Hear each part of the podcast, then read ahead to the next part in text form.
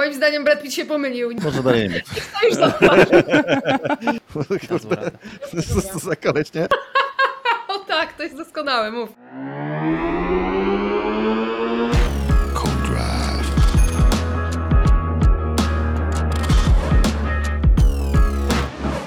Witamy w Codrive przed Grand Prix Meksyku. Hola, amigos de la Grand Prix Mexico. Aldona Marciniak, Cezary Gotowski, Max Capłon, czyli my wszyscy wasze ulubione trio. Plan gry, zanim przejdziemy do stałego punktu, czyli opowiadania o torze. Tor z najsmutniejszą historią ze wszystkich torów, gwarantuję wam to. Potem FIA musi zniknąć. Który kierowca powinien dostać bana, czyli wykluczenie z wyścigu? I kto wyciągnie Mercedesa z powrotem na szczyt. Następnie pytania od Was i tutaj sobie porozmawiamy o takich możliwościach przeszło-przyszłych i tematy luźne, tu będzie ciekawie, czyli czy duet Pitt i Hamilton stworzą arcydzieło oraz jak to się stało, że pewni dziennikarze zostali tymi dziennikarzami. Zgadujcie o kim może być mowa, macie godzinkę, żeby zgadnąć, ale przechodzimy. Tor Autodromo Hermanos Rodriguez czyli tor, który został zbudowany w 1959 roku, został zbudowany w mniej niż rok. E, ojciec dwóch najbardziej znanych e, meksykańskich kierowców, to, to jest taka opinia strony Formuła1.com, dla mnie też chyba są najbardziej znani, ale zostawimy to na boku, e, czyli Pedra to jest najbardziej utytułowany meksykański kierowca, innymi wygrał Le Mans, oraz Ricardo Rodrigueza. Ricardo był z kolei uważany za największy meksykański talent. E, ich ojciec był doradcą ówczesnego prezydenta Meksyku, no i namówił go, żeby zbudował tor w oparciu o już istniejące drogi. Prezydent powiedział, si, i zbudowali. Pierwszy wyścig e, odbył się w 1962 roku, e, ale nie zaliczał się jeszcze do Mistrzostw Świata. I uwaga, E, młody Ricardo Rodriguez, który już wtedy ścigał się w Formule 1. E, smok. Okazyjnie, nie, to wąż, to jest z Teksasu Wąż. kubek dostałem w prezencie. A, to w jeszcze, to, to jeszcze taki powiew meksykański z zeszłego tygodnia. Słuchajcie, słuchajcie, bo to już jest na poważnie. Ricardo Rodriguez, e, 20-letni wtedy, nie dostał. Nie, no ja nie będę tak prowadził podcastu. I Co tam jest? I'm friends with you. I'm. f- Nie. Nie, my, My friends. Went to, Went- i to powinno być nazwa miejsc- miejscowości San Antonio, Texas, naniesiona. And all they brought me was this lousy mug. I wszystko, co mi przywieźli, to ten żałosny y, kubek. Przepraszam, Maki, że cię rozproszyłem. To było warte. Ten kubek był warty przerwania. Bo jakby jak ktoś tylko słucha, to ten, to pokazywałem mój kubek, który dostałem kiedyś Z prezencie. Teksasu. Nie byle jaki kubek. Opisałeś go tak, że wszyscy go zobaczyli, nawet jak go nie widzą, tylko słuchają. Słuchajcie, Ricardo Rodriguez, wtedy 20-letni, ścigający się e, w barwach Ferrari. Enzo Ferrari powiedział, że nie wyśle do Meksyku bolidów, ponieważ to nie jest oficjalna runda. I ten Ricardo wypożyczył bolid od, no to oczywiście opowiadam w skrócie, od Lotusa. I co? I rozbił się i zginął na tym torze. Na torze, który powstał z inicjatywy jego ojca. Co za E, dylemat moralny, w ogóle jakiś na scenariusz do serialu e, południowoamerykańskiego. Tak, ale no koszmarna historia. No, E, myślę, że tak. Jak to w w nas- motorsport. jak to tak jest, jak to motorsport. Rok później, już w 1963 roku, e, Tor w Meksyku zadebiutował jako oficjalna runda Mistrzostw Świata. E, wielokrotnie był również ostatnim wyścigiem sezonu, ale jeszcze wracając do Pedro Rodrigueza, jego też e, niestety czekał smutny koniec. On co prawda zginął w Europie, ale również mając chyba 31 albo 32 lata. Przepraszam, nie zapisałem sobie, ale też zginął na torze. Chociaż gdy jego brat zginął na Autodromo, wtedy jeszcze nie Hermanos Rodriguez, to już, już chciał rzucić motosport, ale jednak uznał, że nie. Po latach przerwy Meksyk wrócił do kalendarza w 2015 roku. E, Z ważnych rzeczy to jest tor położony aż 2 km nad poziomem morza. Także jak ktoś na przykład się wspinał na śnieżkę i myślał, o kurczę, już jest ciężko, to to jest jeszcze wyżej. Jeszcze 300 parę metrów wyżej. Naprawdę wysoko, rozrzedzone powietrze to też ma na pewno wpływ, jeszcze o tym porozmawiamy. Część tego toru przebiega przez stadion. To jest nieprawdopodobny widok, nieprawdopodobne miejsce i to jest, a to jest miejsce na wasze wspomnienia, bo byliście tam w Meksyku, jeździliście, pamiętam super zdjęcia i wideo, które mi wysyłał Cezary. Opowiedzcie coś. Może Cezary właśnie, wywołany do tablicy. Nie, nie, najpierw nie zacznie Aldona, bo ja w tym czasie pójdę po rekwizyt, o którym zapomniałem, więc będziecie udawać, że tutaj siedzę, e, Dobrze. podczas gdy, gdy Nie. Czy, będzie, nie- nie czy będziesz go spożywał wizji? rekwizytów e, Czy to jest na antenie rekwizyt? na YouTubie, bo zrobią demota, więc to będzie zupełnie A, stałe. a przepraszam, na przykład w telewizji, uwaga, to jest ciekawe, w telewizji można pokazać butelkę alkoholu i nalany alkohol No i tak. picie nie można pokazywać nala- nalewania alkoholu. O kurde, dobra. To my zrobimy dokładnie odwrotnie. Może na YouTubie można pokazać, jak się coś leje. W każdym razie, e, Aldona, proszę, zaczynaj, a ja wracam za 30 sekund. Aldona, opowiedz mi o swoim meksykańskiej przygodzie. Przede wszystkim y, jest to Grand Prix, które mm, kilka razy z rzędu przed COVID-em, cztery razy z rzędu wygrywało w e, takim wewnętrznym głosowaniu na najlepszą atmosferę w padoku. I absolutnie zasłużenie, dlatego moim wielkim marzeniem było zobaczenie tego wyścigu. Nie ze względu może na sam tor, chociaż on też ma sekcje, które są bardzo wyjątkowe, przede wszystkim sekcja stadionowa dla atmosfery. To jest coś nieprawdopodobnego. E, Czujesz się jak no, na stadionie baseballowym, tylko że jednocześnie śmigają ci tam e, auta. Natomiast to, co się dzieje w padoku, sprawia, że ten wyścig naprawdę zapada w pamięć wszystkim i każdy chce tu, każdy chce tu wrócić. E, Począwszy od e, wszystkich takich lokalnych klimatów, typu e, tancerze, o, buenos dias, señor. Tańcerze, muzyka, mm, jedzenie to jest padok, w którym są. Mm, Jest specjalna, specjalna sekcja z e, lokalnymi specjałami, więc e, na jednym stanowisku e, można zjeść taco, na drugim stanowisku można zjeść świeżo robione churros, na trzecim stanowisku można popić to wszystko tequilą albo mescalem, który był odkryciem tego weekendu Cezary kiwa głową, to mówię dla tych, którzy wiem. słuchają nas w podcaście i to z miną świadczącą o tym, że się ze mną zgadza.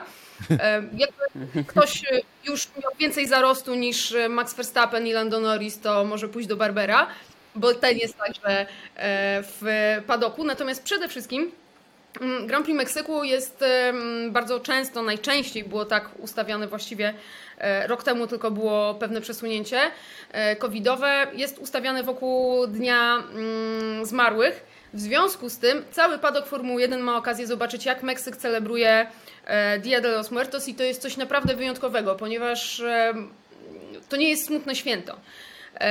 I tak naprawdę to, w jaki sposób oni to robią, e, a tłumaczą, pilnują, żeby, żeby wszyscy przyjezdni dowiedzieli się, o co w tym chodzi, już w miejscu, z którego my, dziennikarze i ludzie pracujący w padoku, jesteśmy zabierani do padoku, bo dojazdowo jest to absolutny dramat. Więc jest, e, jest hotel, który jest punktem zbiórek, jest tam ołtarz. E, I są, e, są ludzie miejscowi, którzy wyjaśniają, co tam jest, dlaczego jest e, mm, chleb śmierci, tak to się nazywa. On ma siedem poziomów, bo tyle dusza musi przejść. Jest tam sól dla dzieci z czyśćca. Są obrazki zmarłych, zdjęcia zmarłych i obrazki świętych. Sama czaszka natomiast jest czymś pozytywnym, jest życzeniem dla ciebie, aby po śmierci było lepiej. E, Więc tak naprawdę, mimo że to jest święto zmarłych, to cały czas, gdy tam jesteś, masz wrażenie, że to jest celebracja życia. Do tego przez e, sam, samo miasto przechodzi parada. No jest to naprawdę nieprawdopodobne. E, Ja też e, dałam się ponieść tej atmosferze, gdy byliśmy tam z Cezarem w 2019 roku i ostatniego dnia mieliśmy jeszcze trochę czasu przed e, samolotem, to Cezary udał się na zwiedzanie i na spacer, a ja jak to baba udałam się na makijaż. E, Żartuję, był to makijaż uliczny, po prostu dałam z siebie zrobić też Katrinę, czyli Katrinę, czyli kostuchę. A jeżeli ktoś chciałby na przykład zobaczyć e, e, ten Dio, El Dio de los Muertos, to jest taka przepiękna bajka Coco Pixara. Jest przewspaniała i myślę, że też fajnie pokazuje to, jak oni do tego podchodzą. Cesary, czekaj, próbuję zmeksykanizować twoje nazwisko, ale... Su- Cesario y, Cesario. Gutoria. Mm. Nie, to było. Jesteś cugowski, jesteś litwińskim imigrantem do Meksyku po prostu. Cesar Gutoc. y, Cesar. E, No to ja może trochę wyjdę tylko poza bramę toru, że Me- Mexico City z jednej strony jest takim miejscem, który potrafi chwilami może nie tyle przerażać, co jakby z opowieści, tak, że no Meksyk nie jest jakiś ultra bezpieczny, a jednak e, jak nie szukasz e, problemów, to, to one cię też raczej nie będą szukały. Aldona, zgłaszaj, że chcesz coś powiedzieć. Nie, że wiesz, mimo tych opowieści nigdy w życiu nie stało tam się nam nic złego. Też chyba nie mam przekonania, że w jakimkolwiek momencie czuliśmy pewne zagrożenie. E, fakt, były pewne historie. Słyszeliśmy na przykład o e, kolegach, którzy wsiadając do Ubera nie sprawdzili, czy zdjęcie kierowcy pokrywa się z tym, kto e, po nich przyjeżdża. Jesteśmy przyzwyczajeni, że sprawdzamy rejestrację w Europie, a nie sprawdzamy twarzy. No i zostali gdzieś tam wywiezieni i pozbawieni sprzętu i odstawieni po prostu tylko ubości o equipment fotograficzny warty ładnych parę euro. Natomiast generalnie nie było tam żadnych e, nieprzyjemności i mówię to ja dziewczyna. E, a a propos Ubera, jeszcze jedna śmieszna rzecz, gdy właśnie ja tam byłam po raz pierwszy w 2019, nie wiem czy tak było wcześniej, to e, w aplikacji Ubera ikonki samochodów zamieniły się na bolitki na weekend wyścigowy, było to O, super pomysł, fajny. Tak, nie, to jeszcze co, street foody mega fajne, czyli to tak sobie na twoich oczach i to są różne naprawdę na różnych stanowiskach, owoce przepyszne, soki, na, też na ulicy do kupienia w Mexico City warto w coś takiego sobie wejść, nawet nie tak tego z hotelami, no i też fajne spacery można robić po Mexico City. Jest to bardzo ładne miasto, takie bardzo bogate, duże, duże rzeczy można tam zobaczyć i dużo kroków można tam przejść. Przepiękny park jeszcze. Tak więc generalnie jest to, jest to fajna wycieczka wycieczkowa, a jeśli chodzi o robotę, no to jest to też bardzo fajny padok tak, do poruszania się. No, w zasadzie chyba za dwa razy było uznane za najlepsze, wybrane na najlepsze Grand Prix sezon. Cztery, cztery. Pokazuje, że cztery. cztery sezony. I to nie dziwi, jak się tam po prostu wjedzie do tego podoku od samego wejścia, nawet przed wejściem jeszcze potem w środku jest po prostu mega fajnie. A jeżeli pojedziecie do Meksyku i będziecie chcieli tam zostać, to Meksyk został okrzyknięty najlepszym krajem na świecie dla ekspatów, czyli ludzi, którzy się wyprowadzają i zostają gdzieś. E, także na przykład tak. Ale wracając do toru. Długość 4304 metry, 71 okrążeń, daje nam to dystans 305,354 km. 305,5 km. Najszybsze okrążenie 1,17 774 Valtteri Bottas 2021 rok. E, dla porównania mamy dla Was Porsche 919 Hybrid e, i teraz czy to się czyta Mark 3 czy MK3 po prostu? MK3 zostawmy tak. Z tego co rozumiem to jest e, prototyp jakiś. LMP, tak? Tak wyglądało na zdjęciu, jak prototyp LMP. No nie wiem dokładnie, które to było, nawet nie jak mówiłeś. Wiemy, jakie zdjęcia oglądasz, wiesz? To zdjęcia prototypów sobie oglądam wieczorem. W każdym razie ten, że to, to że Porsche e, osiągnął czas 1.24.459, czyli 7 sekund e, e, wolniejsze. Nie możecie go pewnie i tak kupić. Na pewno, nie? I tutaj tak. jakiś totalny sukinsyn, bo to w ogóle bardzo blisko. Tak, i tak jak mówię, pewnie nie, może, pewnie nie możecie go kupić, ale, ale jakbyście mogli, to chyba polecamy, bo tylko 7 sekund różnicy to nieźle. Nie, no to bardzo blisko. Terminarz piątek 21 trening, 23 e, drugi trening, sobota 19 trzeci trening, 22 kwalifikacje i w niedzielę o 21 wyścig, czyli nieco bardziej łaskawie niż tydzień temu, chociaż wyścig tak samo o 21. I teraz poprosimy o e, analizę techniczną toru naszego analitora an, ana, ana, może dajemy. Skończmy na ANA. All Nippon Airlines. Naszego analityka technicznego. A, Cezary, jego. Uf, yy, bo już nie wiedziałem. E, Proszę bardzo. Także, Proszę tak, tak analizować. Okej. Okay. E, więc to, co jest, od, od, czego trzeba zacząć. Tor jest absolutnie wyjątkowy ze względu na wysokie położenie nad poziomem morza. To, są, to jest ponad 2 km. I to jest ogromny game changer. Formuła 1 no, nie ściga się zazwyczaj tak wysoko. Wcześniej tak naprawdę najwyższym wyścigiem to było przez lata e, Buenos, nie Buenos Aires, mówię, E, São Paulo, e, czy jakieś 700 metrów e, nad poziomem morza i to już robiło dużą różnicę technicznie. Natomiast te 2 km ponad to jest game changer, czyli na przykład chodzi o rzadkość powietrza przede wszystkim. Powietrze jest mniej, jakby mniej rzadkie, więc na przykład silniki mają niższą moc o kilkanaście procent nawet. Silniki spalinowe, bo elektryczne mają to jakby głęboko akurat. Im to nie przeszkadza. Natomiast spalinowe faktycznie ta, mieszan ta, ta mieszanka jest jakby mniej bogata w tlen, więc, więc ta moc spada mocno. E, z silników benzynowych. To też e, oznacza, że chłodzenie jest większym wyzwaniem zarówno hamulców e, i jakby sama stabilność, zachowanie stabilności chłodzenia, dlatego że, że po prostu pracuje w innych warunkach niż jakkolwiek indziej i skuteczność hamowania, więc trzeba większe wloty. Co nie jest aż takim problemem, dlatego że są też o wiele E, niższe opory. Dlatego też, e, mimo tego, że jest to tor, na którym są minimum dwie naprawdę długie, proste, e, to zespoły jedą tam zazwyczaj z jakimś bardzo wysokim, być może czasem maksymalnym dociskiem aerodynamicznym, dlatego że i tak offset jest tak duży, że, że, że można spokojnie jechać z, z, takim, z takimi oporami czołowymi, tak auto jest szybkie na prostych, a potrzebujesz go w zakrętach, czyli jest mało akurat tej prędkości w zakrętach, bo jest mniej docisku.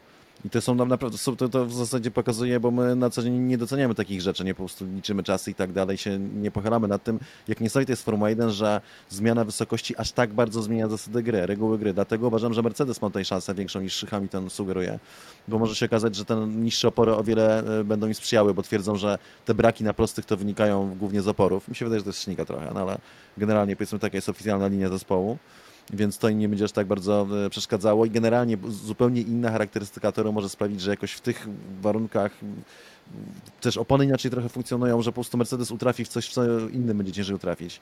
Tak sądzę, więc to jest jakiś cień nadziei po prostu na jakiś anormalny wynik, położenie tego toru. I to jest y, po prostu taki, tam się to, od tego się zaczyna. No i potem mamy tą bardzo długą prostą, która sprawia, że tak naprawdę e, trzecie pole startowe ponoć jest najlepsze Meksyku. I nawet w 2000, warto prześledzić start z 2021 roku, kiedy startują dwa Mercedesy, jadą niemalże taką eskadrą, blokując tor i Max Verstappen wyskakuje, on chyba właśnie jechał z trzeciego pola po zewnętrznej, w przepięknym, bardzo późnym hamowaniu, po prostu fantastycznym manewrem, naprawdę, który jednym z takich, który pokazuje, dlaczego jest mistrzem świata, już dwukrotnym, wychodzi na prowadzenie po zewnętrznej, hamując po prostu, ojej, to jest majstersztyk, omijając dwa Mercedesy, no i potem już y, wygrywa ten wyścig. To jest to miejsce. W tym samym miejscu w 2016 roku słynna afera ma Octopainta, ale Lewis Hamilton udając, że nie dohamował, po prostu y, atakuje go Rosberg i chyba też właśnie Verstappen. Y, w pierwszym zakręcie to on, żeby się w to nie mieszać, po prostu puszcza nogę z hamulca i przecina szykanę, po prostu idzie na wprost przez. Wielka dyskusja na ten temat. Mówi, ściemnia, że to, no to wiadomo, to, to, było, to, to było po prostu, gdyby to było Monaco i tam była ściana, z całą pewnością by się wyrobił, tak mówiąc w skrócie.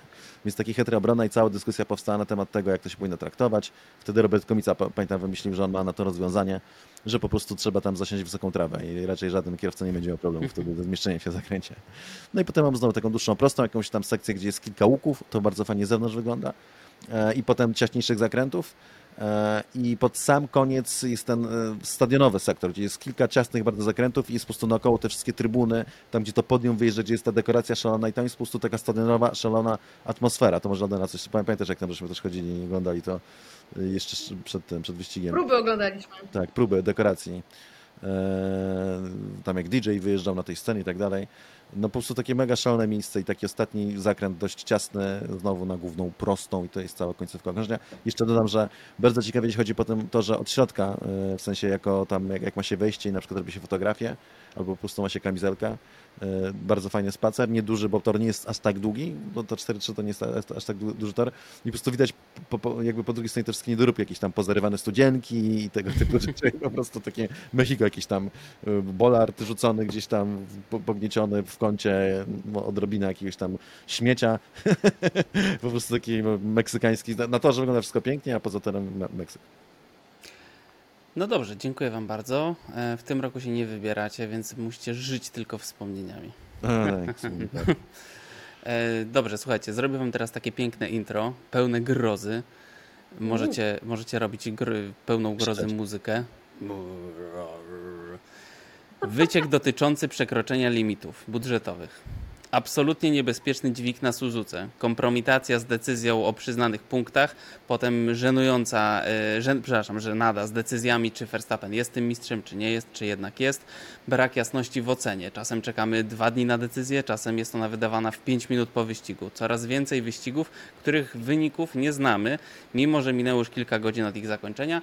No i w końcu najświeższa afera z karą dla Alonso y, po tym heroicznym wysiłku i dojechaniu na doskonałym miejscu i przyznaniu mu 30 sekund kary. I to intro za, zakończę pytaniem. Czy to już moment, w którym FIA powinna odejść i kto w zasadzie jeszcze jej potrzebuje? Kontrowersyjnie może, chociaż wydaje mi się, że po tylu blamarzach to pytanie jest jak najbardziej zasadne, że jest podnoszone. Nie tylko ty je zadajesz. Dokładnie tak. Proszę bardzo, A Aldona. na nie odpowiada. Nie, Aldona zacznie. Aldona, proszę bardzo. Mm. Wiecie co, ja nie mam aż tak radykalnej opinii jak e, Cezary w tym względzie. Uważam, że FIA jest potrzebna, że jest potrzebny ten e, tradycyjny trójpodział, powiedzmy, czy dwupodział władzy w Formule 1 e, i ciało, które zarządza przepisami, ciało, które zarządza sprawami komercyjnymi. E, one i tak muszą współpracować. E, oczywiście jest e, gigantyczna dysproporcja pomiędzy tymi ciałami. Mówił chyba, mówiliśmy o tym Cezary parę kodrive'ów temu, jak ostatecznie małą organizacją jest FIA. Tak, tak. Niedofinansowaną. mm, ma mało ludzi, sposób w jaki zajmują się chociażby właśnie limitami budżetowymi, nie mając do tego wystarczającej liczby ludzi, no jest żenujący. I teraz mamy no, kolejny kamyczek do ich ogródka. Może o tej karze dla Alonso jeszcze za chwilę. Natomiast y, ja uważam, że ta organizacja jest potrzebna. Natomiast ewidentnie widać, że moim zdaniem za rządów Żana Toda była rządzona mimo wszystko lepiej niż ma to miejsce teraz. Dobrze, 1-1, Cezary decyduje. Czy... Zastępczymi to jeszcze ostatnie, ostatnie zdanie pod mhm. tytułem e, powołanie mm, pani, która na pewno jest bardzo kompetentną osobą, natomiast e, mm, powołanie pani, która jest jeszcze do tego Ukrainką w obecnej sytuacji politycznej na stanowisko osoby zajmującej się równością i inkluzywnością. E, to jest działanie PR-owe bardzo fajne, pewnie potrzebny znak, potrzebny sygnał, no ale pod spodem dzieje się dużo, dużo wiele ważniejszych rzeczy, które nie są adresowane. Hmm. To tak, to dziękujemy Ci za to ostatnie zdanie, nie wiedziałem o tym. 1-1, y, y, teraz Cezary decyduje, czy kasujemy FIA, czy nie. Znaczy nie twierdzę, że FIA do skasowania, wręcz przeciwnie, FIA jest potrzebna, ale FIA potrzebna jest silna i kompetentna, a nie jak dzieci we mgle, która robi takie rzeczy. To jest blamaż za blamarzem. A to wszystko, co się wydarzyło w sprawie Alonso, to jest jedna wielka kompromitacja i FIA sama to de facto przyznała dlatego że sami, y, sami skrytykowali swojego dyrektora wyścigu po tym, twierdząc, że to było dziwne, że nie dał flagi Alonso. Mhm. Więc to było jak to, to, to całe to świat, ale zwróć uwagę, po pierwsze, moim zdaniem powinni zrobić czerwoną flagę. Było to dużo syfu na torze i tyle. I to jest niebezpieczne. Po prostu zginął kierowca Roland Renselberger w 1994 roku, dzień przed Senną na torze Imola, dlatego, że mu się pulsowało przednie skrzydło, coś tam było pęknięte, nie zjechał na kontrolę, wypadł z toru i zabił się na miejscu. Są tego typu zagrożenia. I oni po tym całym syfie jeździli, e, jak się zdarzyło Alonso ze Strollem i mimo tego najlogiczniejsze byłoby A, żeby posprzątać tor porządnie, ale to jedno, ale przede wszystkim, żeby mechanicy przy okazji mogli zobaczyć bolidy z bliska po czymś takim. Jak kilka bolidów padło bezpośrednio na odłamki, to jest po prostu niebezpieczne i tyle. Ultra niebezpieczne. Dokładnie tak. Dokładnie tak. I potem się dziwić, że Alonso lusterko dyndę, a nie, nie, nie, nie mieli czasu, żeby takie rzeczy sprawdzić w ogóle, więc to był pierwszy błąd. Ale okej. Okay. Drugi błąd to był taki, że było widać w telewizji, a potem Has dwa razy prosił dyrektora wyścigu i ostrzegał, że to lusterko dynda i trzeba było dać wtedy flag Alonso, po prostu, czarno-pomarańczowe, dziękujemy, do widzenia. Po tym jak nękali przecież Hasa, Has był nękany, dostał trzy takie flagi, przy minimum dwie prawdopodobnie były zupełnie potrzebne, może jedna faktycznie. I Has ma rację, że się wkurzył i złożył protest, no bo jak to jest, że my dostajemy jeden po drugim, niszczą wyścigi, a tutaj Alonso jedzie z dędającym usterkiem i sobie może jechać. Zresztą Perez jechał też z utrąconym skrzydłem, też był protest, piłkarz odrzucany. E, I jeszcze Russell jechał przy, ze skrzydłem, które było uszkodzone. Więc to po prostu trzy bolidy teoretycznie, więc Has ma rację. Natomiast FIA to, co powinna zrobić, to powiedzieć, o słuchajcie, no dobra, okej, okay, daliśmy ciała, przepraszamy was, ale złożyliście protest 24 minuty za późno, nic nie możemy zrobić. I wtedy masz sytuację win-win, no bo już owszem popełnili błąd, e, ale, ale nic nie mogli zrobić. A tak po pierwsze, przyznali się, że dali ciała, tak, i, i, i to jest dyrektor, to jest zarzut do dyrektora wyścigu, że nie, nie, nie dano tej flagi. I to po pierwsze zrobili. Po drugie, wkurzyli 99% publiczności, bo Alonso miał zajebisty wyścig potem, tak, ledwo wysiadł z bolidu po tym lądowaniu. Więc Heros, który zdobył punkty, pojechał kandydat na kierowcę wyścigu, gdyby nie Vettel, yy, zostaje ukarany yy, i jest to niezgodne z procedurą za coś, co powinni zareagować od razu. Więc wszyscy są wkurzeni. E, i wychodzą jeszcze na niekompetentnych, bo znowu łamią swoje własne procedury w momencie, kiedy nie zareagowali na czas, więc to jest po prostu jakiś, nie wiem co, kto to wymyślił w ogóle, przecież oni mogli tak łatwo z tego wyjść, a tylko się skompromitowali. I to jest kolejny przyczynek do tego, co żeśmy już mówili i ostrzegali do jakiegoś czasu, to się tylko dzieje i rozwija. To, cośmy przewidywali. Że FAI po prostu stoi na głowie i się chwieje w posadach i się rozpada, nie? To jest po prostu totalny brak kompetencji i kompromitacja, że tak skończę. A jeszcze... Dla mnie największym e, blamarzem w tej sytuacji jest to, że e, sędziowie obracają się przeciwko dyrektorowi wyścigu, bo do tego to się sprowadziło. E, oni napisali w swojej decyzji wprost: Jesteśmy tak. bardzo głęboko poruszeni tym i zaniepokojeni tym, że samochód numer 14 nie dostał e, czarno-pomarańczowej flagi, albo przynajmniej e, komunikatu przez radio, aby wyjaśnić tę sytuację. E, I, I to jest problem. E, do tego jeszcze tym dyrektorem wyścigu był Nils Wittich, który jest tym koniem, na którego FIA stawia do końca sezonu. Po tym, co się wydarzyło w Japonii, e, drugi dyrektor wyścigowy, a przecież ta modyfikacja była jedną z nauczek, jedną z lekcji wyciągniętych po Abu Zabi, że mamy dwóch dyrektorów wyścigowych. Drugi dyrektor wyścigowy Freitas został wysłany, stary, ty jednak zajmie się tym co robiłeś innego do tej pory, a e, zostaje do końca sezonu w myśl tego, żeby było bardziej konsekwentnie. No to gdzie tu jest ta konsekwencja, skoro z jednej strony Haas jest traktowany tak, a z drugiej strony Alonso jest traktowany tak. No i oczywiście on to powda, to co, o czym powiedział Cezary. Protest ze względów formalnych nie powinien zostać e, przyjęty, bo został złożony 24 minuty po tym, e, jak minął e, deadline, a deadline to jest 30 minut od opublikowania prowizorycznych wyników, ale znów tutaj wracamy do tego, jak FIA sama sobie zostawia szarą strefę. Taki protest może zostać dopuszczony, jeżeli są uzasadnione okoliczności. No i proszę, i pod to możemy, jeżeli nie dało się go złożyć wcześniej, i pod to możemy podłożyć już absolutnie wszystko. A auto przeszło kontrolę techniczną i ten sam Jabauer, który je przepuścił, potem mówił, że no to faktycznie było niebezpieczne, więc to jest cyrk. Yy, No i to wszystko, no to się nakłada problem z dyrektorami wyścigów, o którym powiedziała Aldona, nie? Oni po prostu Michael Massi wróci, po prostu. Bo Miał swoje wady, miał swoje wpadki, ale był 10 ra- razy lepszy niż oni razem wzięci. I to, że go nie ma, Formuła 1 Australii. zawdzięcza Lewisowi. Hamiltonowi, który powiedział, że odejdzie z Formuły 1, jeżeli e, nie poleci Massi. Więc po prostu to jest wszystko, proszę bardzo. Lewis Hamilton funduje Państwu wspaniale sędziowany sezon. No i jeszcze tak, FIA nie będzie teraz miało w ogóle oddechu, bo nie dość, że wciąż nierozwiązana jest afera finansowa Red Bulla, to już w czwartek zostanie podjęta decyzja, zostanie najpierw zwołany komitet, a potem podjęta decyzja, czy jednak cofać tą karę Alonso, więc tam się w ogóle jeszcze mogą za- zadziać takie dymy, a sam Alonso mm, powiedział tak, tutaj cytat z niego, e, czwartek, czyli ta decyzja będzie ważnym drogowskazem dla kierunku, w jakim będzie szła F1. Dziękuję za wszystkie słowa poparcia. Widzę, że mamy rzadką sytuację, w której prawie wszyscy myślimy w ten sam sposób. Mm. Wywiera jest problem e, dopiero. właściwą presję. No, tak No to naprawdę. jest, no tak, raz, ale a, to po pierwsze, po drugie on ma rację, kurde, bo to jest ten moment decyzji. On, on po prostu czasami trzeba przepisy przepisami, ale to po pierwsze trzeba było robić w, o czasie, a nie potem i trzymać się swoich własnych przepisów.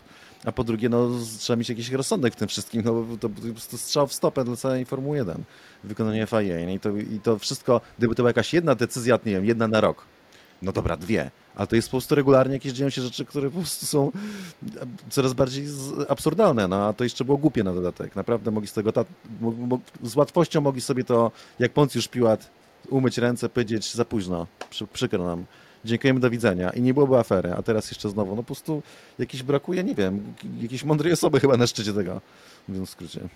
Chciałem Cię, Aldona, jeszcze spytać, miałem w planie Cię spytać o Twoją reakcję na karze, ale myślę, że zostało to już wyczerpane w, Twojej wypowiedzi. E, więc przejdziemy do drugiej sytuacji, która też miała miejsce podczas Grand Prix USA, tylko już na samym początku, czyli zderzenia Lansa Strolla i e, Carlosa Sainza. Cezary aż e, złowrogo poprawił kapelutek. Nie. Odkryłem, dlaczego bohaterowie takich westernów tak mają takie, wiecie, przymrużone oczy trochę jak Clint Eastwood, takie, wiecie, że to, tak twardy jestem, to dlatego, że jak naciągniesz taką cza czapkę na łeb, ona ci pójdzie do góry, to wtedy wyglądasz albo tak, jak zdziwiony, u, albo musisz mrużyć oczy i wtedy wyglądasz na twardziela. To się z tego bierze, moim zdaniem. Cezary wyjaśnił c- cały spaghetti western po prostu w jednym zdaniu. Mieli za ciasne kapelusze. Tak. E, słuchajcie, Jacques Villeneuve powiedział o Strollu ostro, nie patyczkował się z nim. Stroll nie jest jego bankomatem. Lance Stroll powinien dostać bana na wyścig za spowodowanie wypadku z Alonso. To było żenujące i ekstremalnie niebezpieczne. Do tego jeszcze wypowiedź Dario Franchitiego, czyli byłego czterokrotnego mistrza IndyCar. FIA musi coś z tym zrobić, zanim zdarzy się coś strasznego, ktoś zginie albo wyjdzie z bardzo dużymi obrażeniami z jakiejś takiej sytuacji. I internet jest podzielony na dwa obozy. Jeden mówi Carlosie Sańcu, to nie twoja wina, bo George Russell niszczy po kolei wszystkim wyścigi. A druga część internetu mówi, no w Carlosie Sańcu mogłeś trochę też bardziej uważać i nie ścinać od razu tego zakrętu, wiedząc, że za tobą jest 18 bolidów. Mm, czy wy Ale uważacie, czekajcie, gu- Gubię się w grzybach w tej zupie, Chyba czyli tak, pomieszałeś chyba dwa zagadnienia. Bo jedno. Sainz i Russell czy Stroll i Alonso? No, doskonale, uważacie. Tak, słuchaliśmy. Świetnie. Dobra, dobrze. to jedno jednym, drugie drugim. Co, jest, co, co, jakiś czas, yy, co jakiś czas muszę robić takie testy, żeby sprawdzić, czy oni tam jeszcze są ze mną. Oczywiście. Stroll i Kraksa z Alonso. Are you with me? Are you with me? To, to piosenka też, która się każe. Trochę tutaj za, za, zafałszowałem. Jest, nie, było bardzo dobrze. Jestem with you, guys. Yy, dobrze. Czy Stroll powinien dostać bana? Czy nie powinien dostać bana? Banana. Tak, znaczy może, nie, szczerze ta opinia Rzeka Wilnewa to jest opinia kierowcy byłego Formuły 1 i faktycznie no, fakt jest taki, że zrobił ruch, jakiego się nie robi i to nie był pierwszy raz, więc... y, ale ban na wyścig to chyba przesada, w sensie, że powinien dostać jakąś, y, nie wiem, może trochę solidniejszą karę punktową, no ale mm, bez przesady, nie? I Sporo podobnych akcji y, darowano Verstappenowi, kiedy zaczynał karierę w Formule 1. To nie było dokładnie to, ale to było coś w tym stylu. Tak więc, y, to, tak więc to nie jest, no, no powinni go po prostu jakoś tak nauczyć, że tak się nie robi generalnie. Koledzy tam się namówić na niego, kierowcy po briefingu, gdzie z boku stanąć i tam parę kopów w dupę po prostu e, mu dać. nie no, żartuję, po prostu mu powiedzieć, nie no stary, kurde, come on. Jesteś z Formuły 1, to już to, to nie jest przedszkola. To jest dawanie złego przykładu młodzieży, po prostu, bo tak się nie robi. No ale też ban na wyścig to mi się wydaje trochę za ostro by było. Natomiast naprawdę, kurczę, oglądałem to jeszcze raz z kilku ujęć, które są dostępne i to, że po prostu to się skończyło tak, to jest cud. Że Alonso No. tam po prostu nie pofrunął. Chryste panie, no tam by tam no, mogło być. Jakby w siatki po- pofrunął, to by się mogło wszystko stać, mógłby zginąć spokojnie też. ekstra strasznie po prostu. No, Formuła tam 1, jest taki moment, w którym element tego Ujej, sportu. jednak dół. Och, Aldona, jak ty uważasz? E, Uważam, że ban na wyścig za to nie, punkty karne absolutnie tak i po to jest system punktów karnych, żeby był ten straszak w postaci bana na wyścig e, gdzieś tam na końcu tych 12 punktów. E, Natomiast Stroll się tłumaczył, że zaskoczyła go różnica prędkości i tak dalej. Mi to pokazuje tylko jedno. Lance Stroll nie jest najwybitniejszym kierowcą Formuły 1, nie jest człowiekiem o najwybitniejszej inteligencji i niestety czasami widać to e, na torze. Alonso był dla niego bardzo pobłażliwy, też o tym e, mówiliśmy, ale wiemy, wiemy dlaczego. Mm, A Antona, ty miałeś drugą taka, stacją zająć w ogóle. Tak chciałem zauważyć. Chciałem się tą drugą stacją zająć, tak chciałem zauważyć. A e, sytuacja była potencjalnie bardzo niebezpieczna. Mówiłeś o Maxie Verstappenie, przecież e, wprowadzono e, Max Verstappen law odnośnie poruszania się przy hamowaniu. To nie było przekamanie, to było przy, przy przyspieszaniu. Ale mówię, zasada jest podobna. Drugi wypadek, Carlos Sainz i, i George Russell. Z tego co wiem, Cezary jest dosyć wypośrodkowany w tej opinii i niejako składa winę na obu. Winę. Znaczy, No, George formalnie nie ponosi winę, ale Sainz się przyczynił do tego i tyle. To ma. Mówiliśmy o tym już e, w disach i propsach. tak, macie Tak, rację. Nic więcej tu nie powiem. Natomiast ilość memów o George'u Russellu jest porażająca. No. O tym, Niepoliczalna. no tak, o Ja nie tym, że widziałem żadnego. ile niszczy wyścigów po prostu idący i wybiera teraz ty. e, No, fakt słuchajcie, jest taki, że George ma tam jakiś swój jakby ułamek, mówiąc w skrócie, który był widoczny to, taki, także za czasów Williamsa i niestety faktycznie to się potwierdza, nie? To potwierdza tylko to powiedzenie, że czym skorupka zawodu nasiąknie, tym na starość trąci.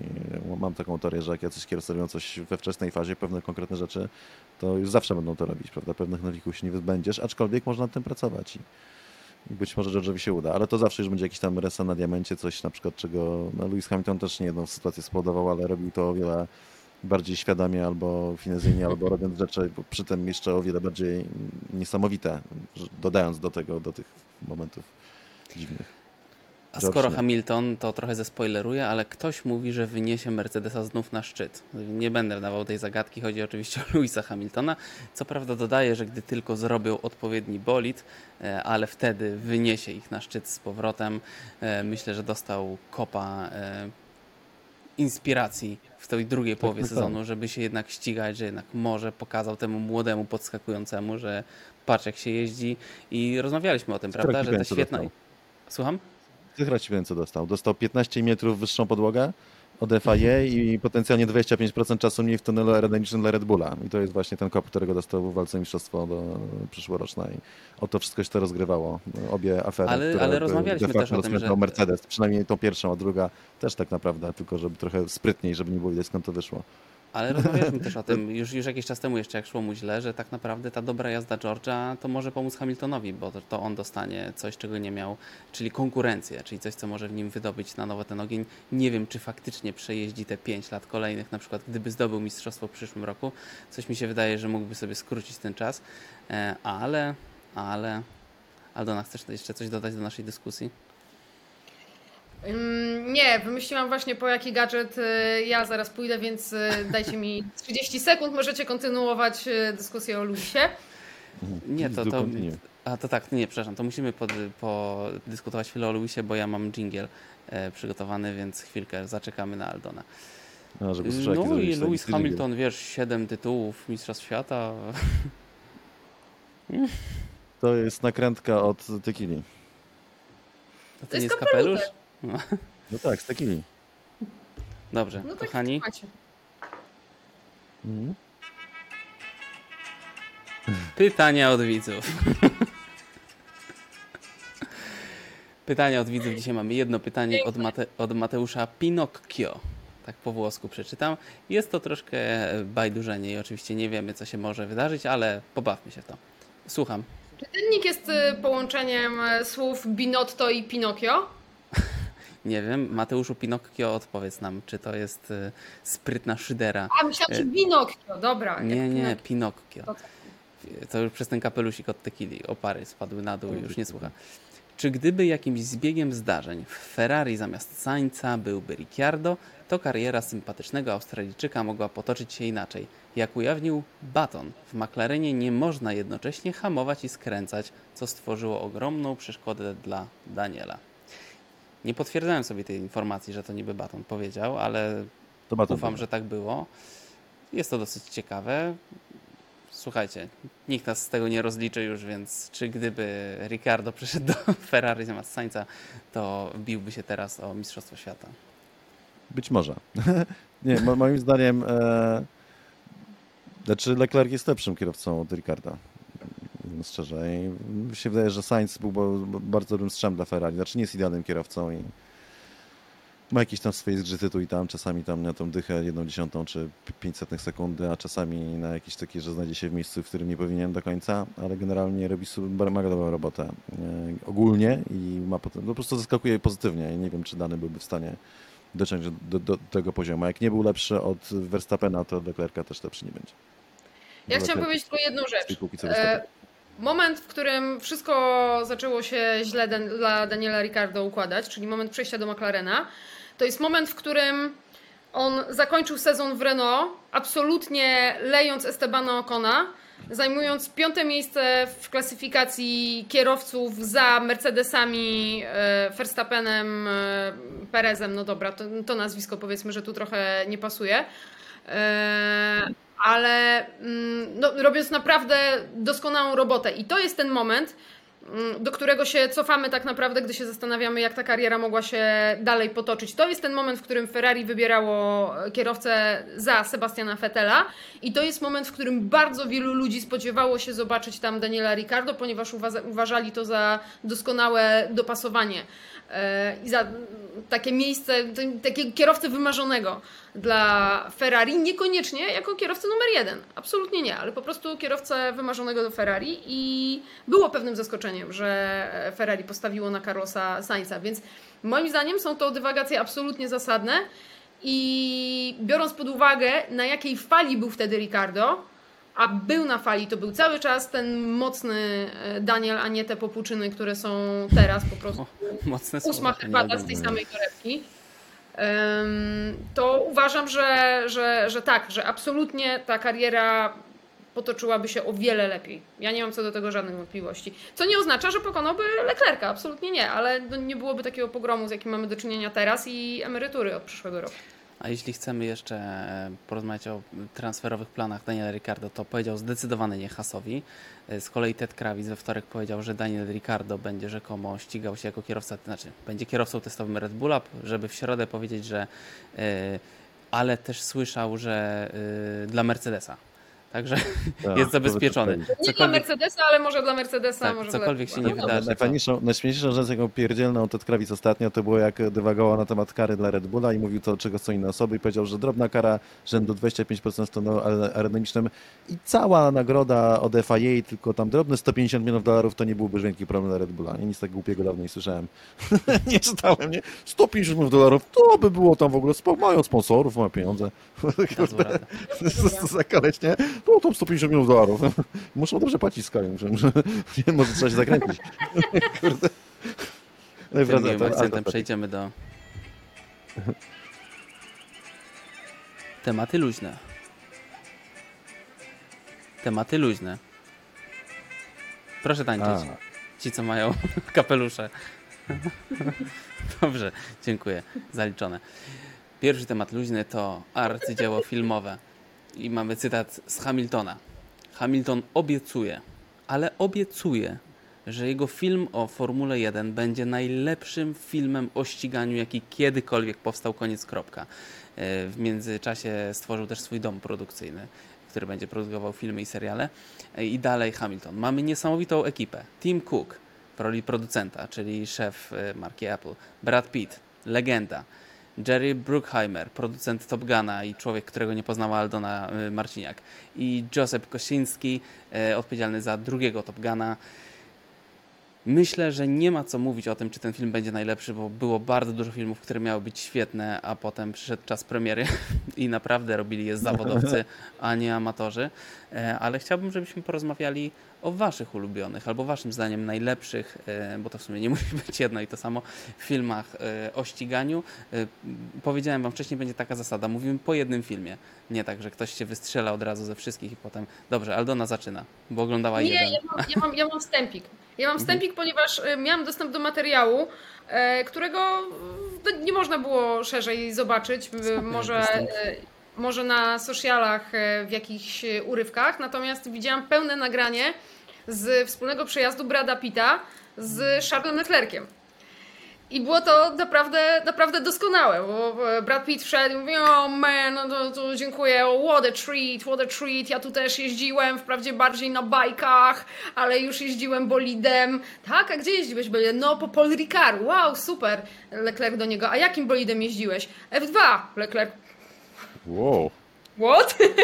Moim zdaniem Brad Pitt się pomylił, nie, nie wierzę, żeby jeździł bolidem e, F2 i To Charles nie, Leclerc do pojeżdżawki mogą dać taki, wiesz. ku- No i, e, i, i, i, i zaczęli dalej rozmawiać, no i Brad Pitt mówi do niego, "Mm, man, no wiesz, bo my tutaj się staramy znaleźć taki scenariusz, the best script, taki skrypt, który wy jako kierowcy dla was będzie believable. Ale dobrze, przejdźmy do najlepszych lub ulubionych filmów. Cezary może zacząć od pierwszego. Ja? Ta, albo No Aldona. proste. Albo nie, dobrze, E, dobrze, Cezary, proszę bardzo. no. Jeden film. To ja czy Aldona? E, Cezary. A, ja. Ale to Pro nie chcę zabierać, no ale nie, niech Aldona zacznie, bo zabiorę je na, na, najlepsze. Jezus Maria, no zacznij. Dobra, ty no to najfajniejszy nie, to jest ten, ty. który ja najbardziej lubię, to jest ten e, Rush z tym, Mm. Z nikim z Hemsworthem. I nie wiem, nie pamiętam e, aktora, który, który grał Lauda, ale dla mnie to jest po prostu rola Oscarowa, bo zagrał go po prostu absolutnie fenomenalnie wybitnie. I film jest bardzo dobry, nie tylko dla fanów wyści- ścigania i Formuły 1, ale generalnie po prostu z ulicy, jak pójdziesz, po prostu bardzo fajny film. Daniel Brühl. Fajnie pokazany, fajnie nakręcony, Daniel całkiem Brühl. blisko wyści wyścigów no, nawet. Niesamowity Więc- dźwięk. Tam dźwięk jest po prostu przefantastyczny. Jak się ogląda na dobrych głośnikach, to jest. Mm, ile tam jest smaczków, tych śrubeczek. I- Anegdota jest taka, że y, robiłem taką ten, korektę y, taką, jak to się nazywa? O tak, to jest doskonałe, mów. Korektę, jak się nazywa, merytoryczna, tak? E, Do- tak, tak, merytoryczną. do y, tego filmu i tam było napisane, jakby, jak leciały screenplay, to potem jakieś tam napisy i było napisane korekta merytoryczna, merytoryczna Cezary Gutowski. Jak robiłem im tę korektę, co było takim upierdliwą pracą za małe pieniądze, mówiąc w skrócie, więc zrobiłem tylko raz, ale byłem ciekaw nie po prostu, aby faktycznie było to znacznie więcej roboty i takiej ciężkiej. Więc za pierwszym razem, jak się pojawiło, to im napisałem osobno na skrypcie, że to nie są rajdy, tylko wyścigi i inna dyscyplina, uwaga. I potem Ponieważ wszędzie poprawiałem. Driver był przetłumaczony jako kierowca rajdowy. Kierowca rajdowy. I potem, i to jest no, jedna z pierwszych linii, jakie się pojawiają, to właśnie taki cytat, że pierwszy albo, pierwszy albo drugi co mówi, nie? że kierowca wyścigowy e, i jest Cezary Gutowski, korekta merytoryczna i się zaczyna mówić kierowca i podpisane kierowca rajdowy. Nie, a wcześniej nie, to od razu bym sobie myślał, co za debil to, to korektę robiły. to ja. No, No więc E, takie mam swoje filmem. E, Aldona? Ulubiony film. auta! Mm, to jest bardzo dobry film, No, jedynka proszę. zwłaszcza. Wow. To jest super film. Aha. No i, ale co, ci jakby, kto jest twoim ulubionym bohaterem? Właśnie, Zderzak Jakaś McQueen. scena ulubiona. Ja pamiętam jedną scenę, jak go uczył, że czasami, żeby skręcić w lewo, to trzeba skręcać w prawo. Mm, na takiej Prawo. pustyni. Też głębokie? Super to było. Coś głębokie. E, Tak, d- piękna a, scena. ale nie w wyścigach. No, no, bo to rajdowe bardziej, no, no ale Ale bardzo ładny uczył go po prostu, że czasami się konter zakłada, mówiąc szczerze, a i miał rację, bo potem ten, jak się nazywał, Mag, Zygzak Zderzak Mc- McQueen. Zygzak McQueen. Zderzak. McQueen, o. Potem jakby zwyciężył. Nie, zygzak, zygzak, masz rację, nie zderzak. Zygzak. Zderzak to był ten złomek chyba. I był ten Luigi chyba, tak? Ten taki, co zmienił opony. Jak Tak, tak, tak, tak, tak. I było takich dwóch Włochów, takie małe Fiaty 500, które się oburzały. Tak, tak, To było To bardzo pamiętam. fajny film. E, To, ja, Widzicie, jak was rozweseliłam. to w takim No, razie to ja e, myślę, że e, może lekko nieoczywisty wybór, także jeśli patrząc na oceny krytyków i widzów, ale Czarne mam, łabądź, białe łabądź. Tak. nie, blisko, E, ale jest to film, y, do którego mam wielki sentyment, bo to był, pamiętam, jeden z pierwszych filmów, na który poszedłem do kina sam i czułem się wtedy taki dorosły, bo to był taki film chyba, że on miał granicę wieku trochę powyżej mojej, czyli Szybcy i Wściekli 3 Tokyo Drift. Tokyo Jesus Drift. Christ. To była jedyna, to była jedyna to była jedyna część bez wina Diesela i tak dalej. Oni wtedy zrobili taki skręt, postanowili, że e, wyrzucą wszystkich tych znaczy nie wyrzucą, zrezygnują z tych aktorów i wezmą zupełnie inną fabułę i tak dalej. I zapadła mi jedna scena, ja mówię teraz, za- zapadła jedna mi scena w pamięci, jak oni prują tym Nissanem czy inną Hondą Civic przez, przez, przez Tokio i nagle mijają e, patrol policji. I oni tam, wiecie, tam tą suszarką za nimi i on taki przerażony. A ten Japończyk na bocznym fotelu. Nie martw się, sam, policyjne samochody to fabryka, maksymalnie 180. Jak jedziesz szybciej, to nawet cię nie gonią. Bardzo mi się Wow. to spodobało. Tak, y, bardzo przepraszam Państwa za kolegę. E, My, my go jeszcze nauczymy, że Szybcy i Wściekli to nie jest y, film o wyścigach. Oni się tam ścigają, tylko trochę inaczej. To Proszę taki być film się taksi podoba. Jak jest taka scena, jak ktoś przyjechał i mówi, o 306, e, nie, nie, panie, pa, pa, pa, panie ten, bo to był jakiś tam wyższy ten oficer, że nie, on, to, to była 406, on mówi, nie, nie, 306 jechał. Taki scena. E, To jeszcze jeden przypomnę, bo ostatnio próbowałem obejrzeć e, taki z dzieciństwa, co leciał i to był Days of Thunder, czyli z Tomem Cruzem. Mają taką teorię, że ciężko jest bardzo znaleźć słabe filmy z Tomem Cruzem. Może się znajdą ze trzy, ale generalnie bardzo lubię filmy z Tomem Cruzem i lubię go bardzo jako aktora, ale jak zacząłem to oglądać, to po prostu, kurde, co chwila mnie żenowało jakby stopień oderwania od rzeczywistości tego, co oni tam pokazywali, typu na przykład, że zjeżdżają wszyscy na pit stop, okrążenie przed końcem. Dobrze, nie? I tak po prostu nie tak, że coś się wydarzyło. A potem przyszło Grand Prix na ostatnie, 2021. na ostatnie jedno albo dwa okrążenia zjeżdżają na pit stop, żeby pod koniec wyścigu na walu jeszcze tutaj, nie? Tego typu Wow. jazdy były tym, nie? To nawet nie trzeba się znać, żeby się z tego ryć. Dramatyzm był? Był. Dobrze. E, A skoro szybcy i wściekli, to Cezary i Aldona. Moi drodzy, chciałbym Was e, poprosić, żebyście opowiedzieli naszym widzom, bo może część wie, a część nie, ale podejrzewam, że większość nie. A na przykład e, to jest temat, który mnie ciekawił, e, jak Was poznałem. Jak to się stało, że w ogóle jesteście dziennikarzami? Zacznijmy może od Cezarego, ponieważ Cezary jest dłuższy stażem, dłużej, dłużej ma dłuższy staż jako dziennikarz, e, więc proszę, proszę bardzo, Cezary. Jak to się stało, że zostałeś zaśmiałeś w tym momencie. Bo ty się uśmiechnąłeś, ja się tylko z ciebie zaśmiałem. Wiedziałeś o czym myślę. Okej. czy, czy od zawsze chciałeś być e, dziennikarzem? Takie pierwsze Nie. pytanie, które na pewno wszyscy zadają. Od urodzenia, odkąd się urodziłem i zobaczyłem pierwszy raz światło, e, marzyłem o Gazeta. tym, żeby zostać było żeby pierwsze będę słowo. dziennikarzem, będę dziennikarzem. Nie, nie, wręcz nawet nie chciałem zostać dziennikarzem, e, bo trochę z przekory, bo moja mama mi namawiała, żebym został dziennikarzem. Świat zwiedzisz i tak dalej, tylko sugerowała piłkę nożną, żebym się zajął. E, Zostałem dziennikarzem dlatego, że marzyłem, żeby się zbliżyć do Formuły 1. Kierowcą zostać nie mogłem, e, więc najbliżej jak mogłem się zbliżyć do Formuły 1 to poprzez to, żeby zostać dziennikarzem. A ponieważ y, no, moja mama pracowała w przewodzie sportowym dłużej niż ja żyję, nie jako dziennikarka, moja mama nie dziennikarką, nie była, y, to jakby biegałem po tej redakcji w zasadzie dłużej niż pamiętam. Tam, no, po prostu byłem tam od bardzo, bardzo, bardzo małego. Y, Więc miałem jakby w pewnym sensie, w pewnym sensie trochę bliżej. Czyli raz, że jak y, poszedłem po prostu na, na, na takie praktyki do Kanalu Plus i tam na początku siedziałem, Mhm. miałem taki terminarz, siedziałem przy, wyda przy, przy wydawaniu tego, bo ja marzyłem, żeby być komentatorem, a potem y, i to było w 97 roku, a w 98 roku jeszcze y, po prostu odszedł z redakcji człowiek, który się zajmował Formułą 1 po prostu i to zawsze było takie piąte koło wozu, nikt tego nie chciał. No kogo obchodziła Formuła 1, prawda? E, I ponieważ no, oni tam wiedzieli, że ja się tym fascynuję i tak dalej, i mam te praktyki w Kanal Plus, to po prostu dostałem to jako temat, żeby już tam nikt nie miał tego na głowie, to, to ja się tym za, zająłem.